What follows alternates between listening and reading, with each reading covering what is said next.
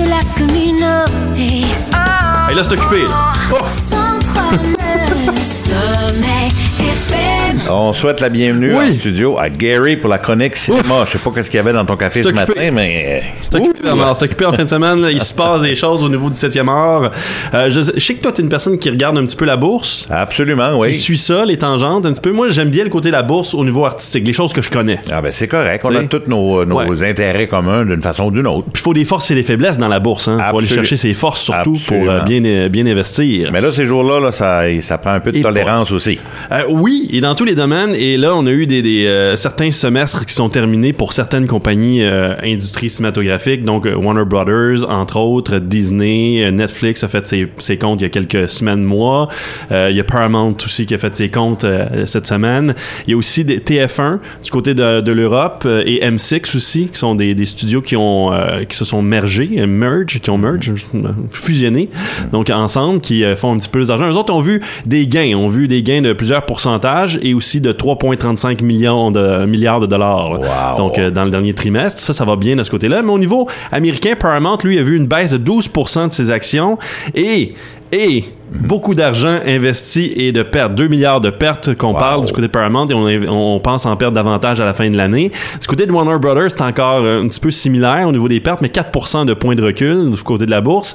Et pour Warner Brothers Discovery, ce qu'il faut quand même souligner, c'est qu'ils ont, eux, en ce moment, 53 milliards de dollars de dettes. Wow, et c'est rien, hein?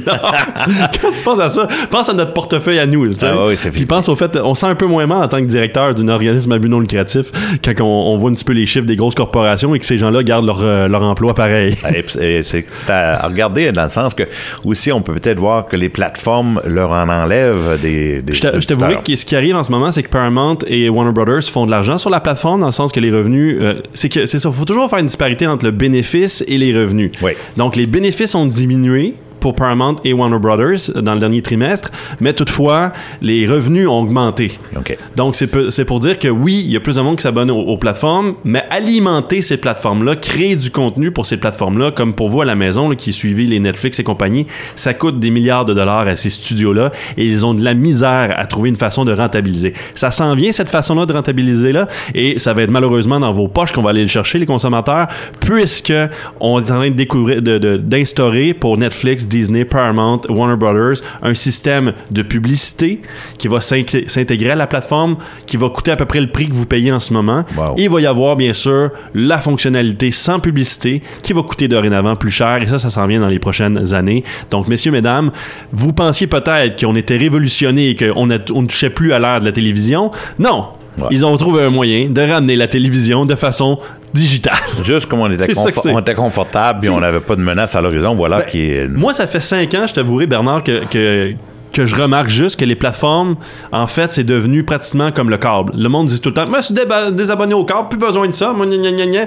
Mais en réalité, là, c'est revenu au même problème. Tu sais, le câble, c'était au début tant de postes, t'avais, avais tout ça pour un prix fixe. Effectivement. Après ça, il est devenu qu'il y avait des bundles. Hein? On Ouais, avait un ouais. paquet euh, avec euh, sport, paquet art. Puis là, ben, fallait que tu payes 10$ piastres de plus pour lui, 10$ piastres de plus pour lui. Puis dans chacun d'eux, t'avais une chaîne que toi, tu voulais, mais les- tu voulais pas payer pour les 5 autres, mais t'étais obligé. C'est ça, t'a- t'avais 300 canaux euh, que tu pouvais choisir, Oui. canaux plutôt.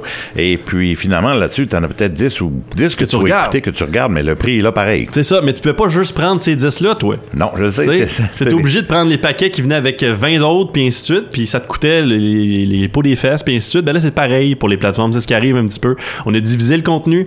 Netflix et compagnie ont pris du stock, puis les ont amenés sur la plateforme, ont créé du contenu original qui vous intéresse dorénavant, et pour les avoir, ces contenus-là, il va falloir payer. Et c'est pareil pour le sport aussi, hein, parce que Paramount Plus a beaucoup de sport sur sa chaîne d'ailleurs, et euh, les autres plateformes vont continuer à en avoir. Aux autres aussi, vont faire des ententes avec la NHL, euh, la, LNH, vont faire des ententes avec la NFL et compagnie, puis c'est ce qui va arriver. Vous pourrez plus voir de sport autrement que sur certaines plateformes, puis il va falloir s'abonner à plusieurs d'entre elles pour pouvoir l'écouter. Le soccer d'ailleurs, la Major League Soccer ici en Amérique du Nord, c'est associé à une plateforme, je pense c'est Apple Plus, si je me trompe pas, et ce qui fait en sorte que là, RDS va perdre les droits de diffusion de plusieurs parties de l'Impact de Montréal, ce qui fait en sorte que d'autres personnes devront s'abonner à Apple pour pouvoir pouvoir avoir accès à des matchs de la Ligue de soccer. On a, de la, Imagine. mis- on a de la misère à avoir l'adage de vivre et laisser vivre. Oui. Laissez-nous en paix par bout. Oui, laissez-nous en prêt.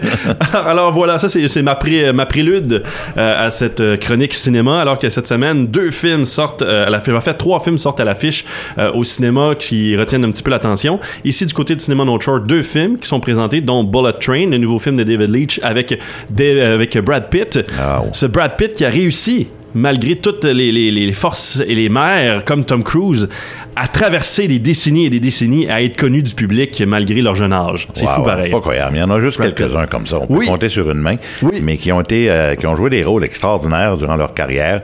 Et des fois, on les pense oubliés. On, on sait, sait plus même s'ils sont encore euh, dans le coin de pays. Ils continuent. Et boum, ils nous surprennent. Oui, il continue à être intéressant et à faire en sorte que le box-office fonctionne. On s'attend à 30 millions d'ouvertures pour ce film de Bullet Train. Un film d'action à la John Wick un petit peu, mais surtout du style japonais où est-ce qu'il y aurait de l'action, de la comédie, encore de l'action, encore de l'action, encore plus d'action. Tu penses qu'il y a de l'action? Non, on en met d'autres d'action. OK, il y a un sac de Kitty euh, à côté, Hello Kitty, qui, qui a l'air de rien. Boum, c'est une, une bombe, c'est une explosion. C'est ce qui se passe dans Bullet Train lorsqu'on retrouve plusieurs personnages qu'on pense qui sont juste inoffensifs, normal, mais ils ont tous leurs petits problèmes actuels et à cause de ça, ça va se mêler à travers une, euh, une situation euh, im- impliquant bien sûr de l'argent et euh, tous ces gens-là sur ce même train-là vont se battre pour cet argent-là et d'autres situations. Ça a l'air assez fou, déjanté, euh, mais je pense que si tu veux un film popcorn d'action, c'est ce que tu vas retrouver avec Bullet Train et ça termine un petit peu l'été. Veux, veux pas. C'est correct. Quand tu regardes ça, les films d'action comme ça, on dirait qu'on va, on l'écoute, on sait qu'il va y avoir du pow-pow ou Oui. des explosions. Puis on dirait qu'on se tanne pas. C'est comme un on- On reste accroché. C'est comme manger des chips. T'en manges un, tu peux pas arrêter, hein. Tu peux pas arrêter. C'est un peu ça avec Bullet Train. L'autre film euh, américain qui sort euh, sur nos écrans, euh, sur, au North Shore aussi, c'est Easter Sunday de Jay et Chandra Sekhar. Chandra Sekhar, c'est lui qui a créé Broken Lizard avec plusieurs autres de ses comparses qui ont produit des films comme Beer Fest, euh, State Trooper, ainsi de suite. Donc des films un petit peu nono, si on peut dire, mais que moi j'ai beaucoup aimé quand j'étais jeune. Mais Easter Sunday, c'est ce qu'on retrouve avec Joe Coy, qui est un humoriste connu, qui lui joue le rôle de Joe aussi dans ce film-là, qui retrouve sa famille dans une rencontre familiale un dimanche de Pâques. Pourquoi Ah. ça sort aujourd'hui? Ouais. Elle sait pas. Universal s'est comme planté un petit peu avec la- même le, le matériel promotionnel puisque le film semble faire à peu près 5 millions dans son premier week-end, ce qui veut dire que ça va être un flop euh, au niveau commercial.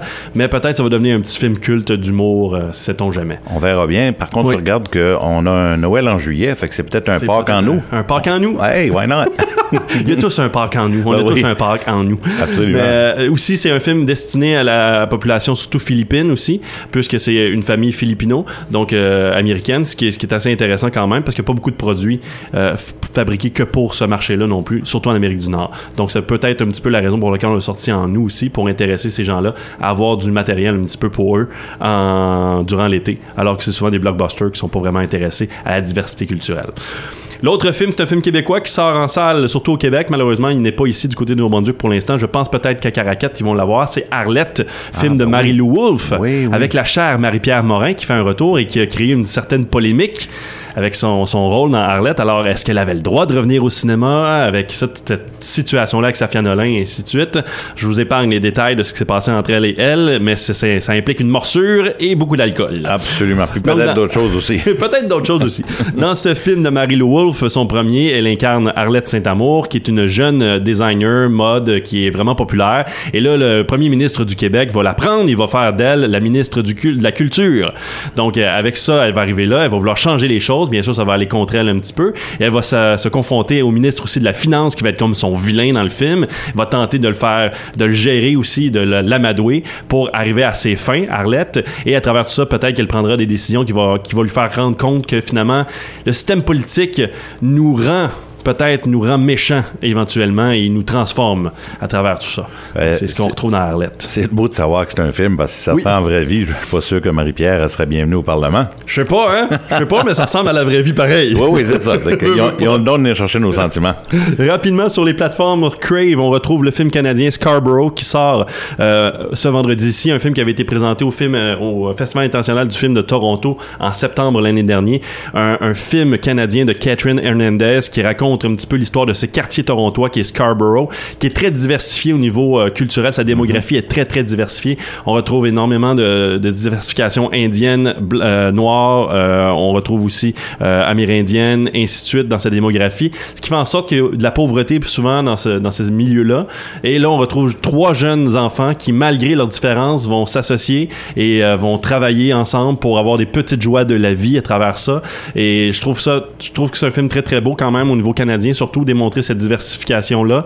Et dans cette diversification-là, on retrouve aussi le rôle de leur mère à ces enfants-là qui trouvent, chacune d'elles ont leurs propres difficultés, dont une d'elles a un enfant autiste qui a de la difficulté à trouver les ressources nécessaires du côté de Toronto ou même à travers le système de santé canadien Wow. pour avoir de l'aide à ce niveau-là. Donc, c'est, c'est, on touche un petit peu à tout et c'est de manière documentaire que ce film-là est présenté. D'ailleurs, c'est ce que la, la, la créatrice de cette histoire-là, puisque c'est adapté d'une nouvelle de Catherine Hernandez, j'ai nommé elle comme réalisatrice, mais c'est plutôt l'autrice, Catherine Hernandez.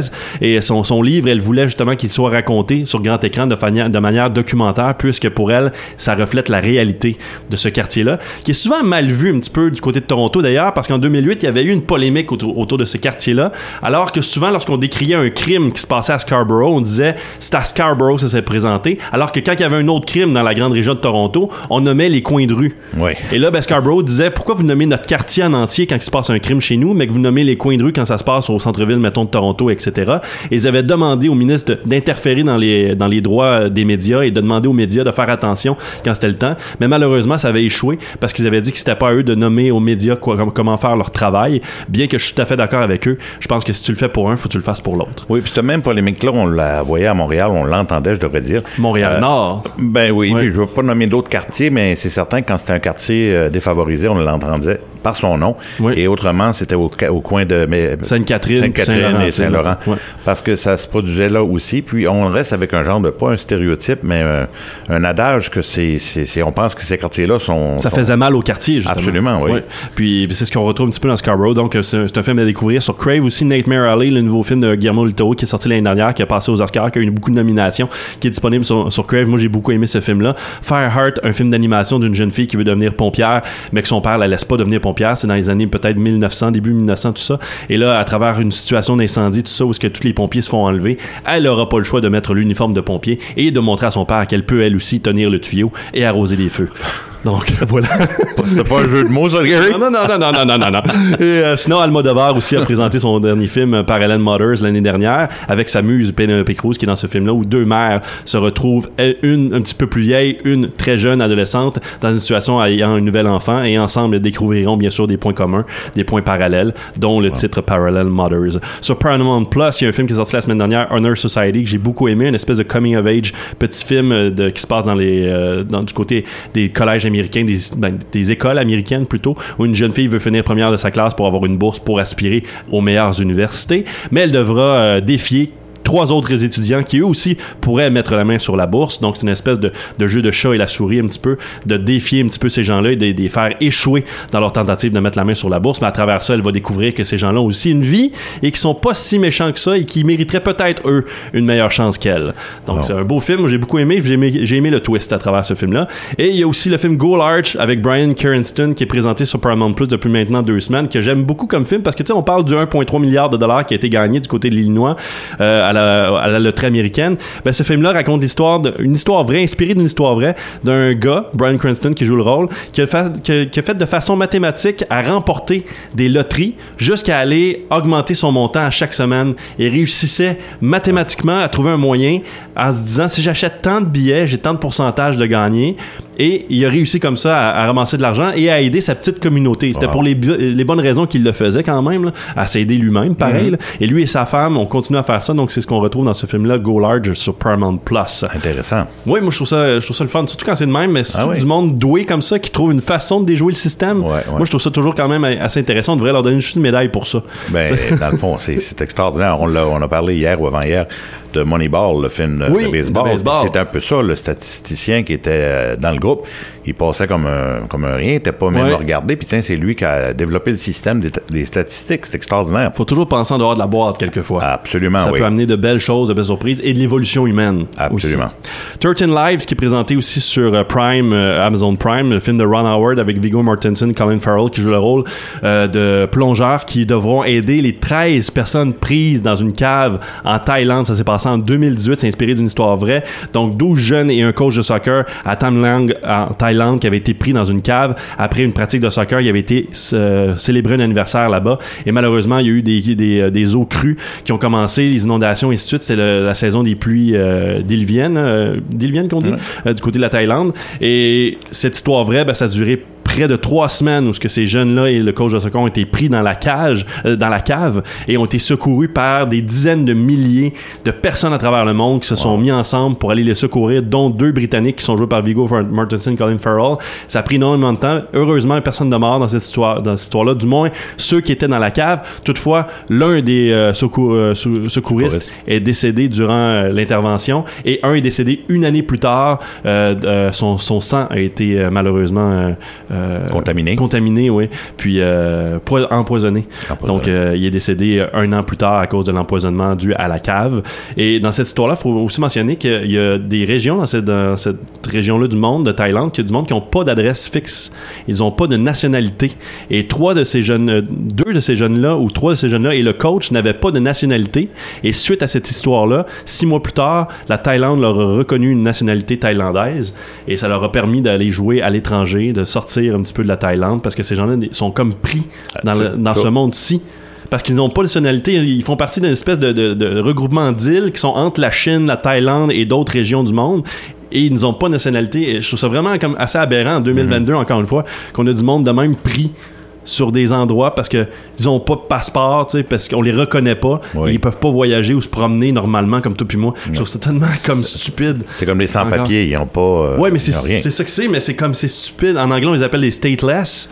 Mais c'est comme stupide. Je comprends pas. Mhm. Ouais, T'es un humain du monde. Tu devrais justement avoir le droit de te promener sur ta planète Terre. Mais non, c'est c'est un peu bizarre. Et, et je termine avec ça.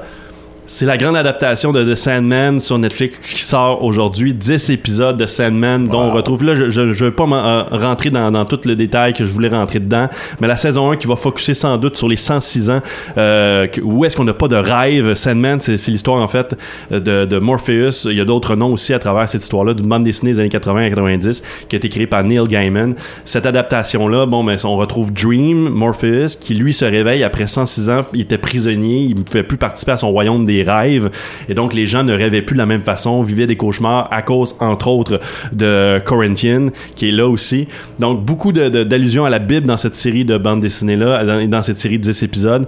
Euh, on retrouve la mort, on retrouve le désir, on retrouve Despair, on retrouve beaucoup de, de personnages comme ça à travers ça. On retrouve Lucifer aussi, vous avez peut-être vu la Ah, ben série oui. sur, le- sur Netflix. Ouais, ouais. Ben, L'adaptation est un petit peu plus amusante sur Netflix, Oui. mais la réalité est plus présente dans, dans The Sandman, où on retrouve vraiment le personnage qui est dépeint dans les bandes dessinées un petit peu à la manière de Lucifer. Et là, il est joué par Gwendolyn Christie, euh, entre autres. Et euh, il y a d'autres personnes. Dr. Destiny, qui est le grand méchant aussi, qui fait un, un espèce d'appareil qui s'appelle le Mar- Materio Crypt- euh, Mar- Materioticon.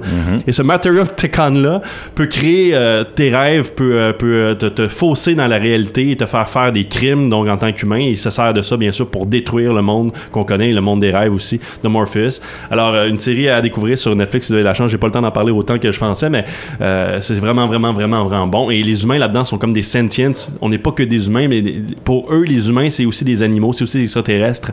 Et ces personnes-là, bon, ben, vivent des rêves et des cauchemars. Et on, on nous sert un petit peu comme d'aliment un petit peu à, ce royaume des, des rêves et tout, là, à travers cette bande dessinée-là. Intéressant. Ouais. Gary, je loue ton énergie. euh, je t'admire pour tes connaissances cinéma- Ben, merci, cinématographiques. merci, Et la prochaine chanson est pour toi. C'est de Loverboy, The Kid is Hot Today.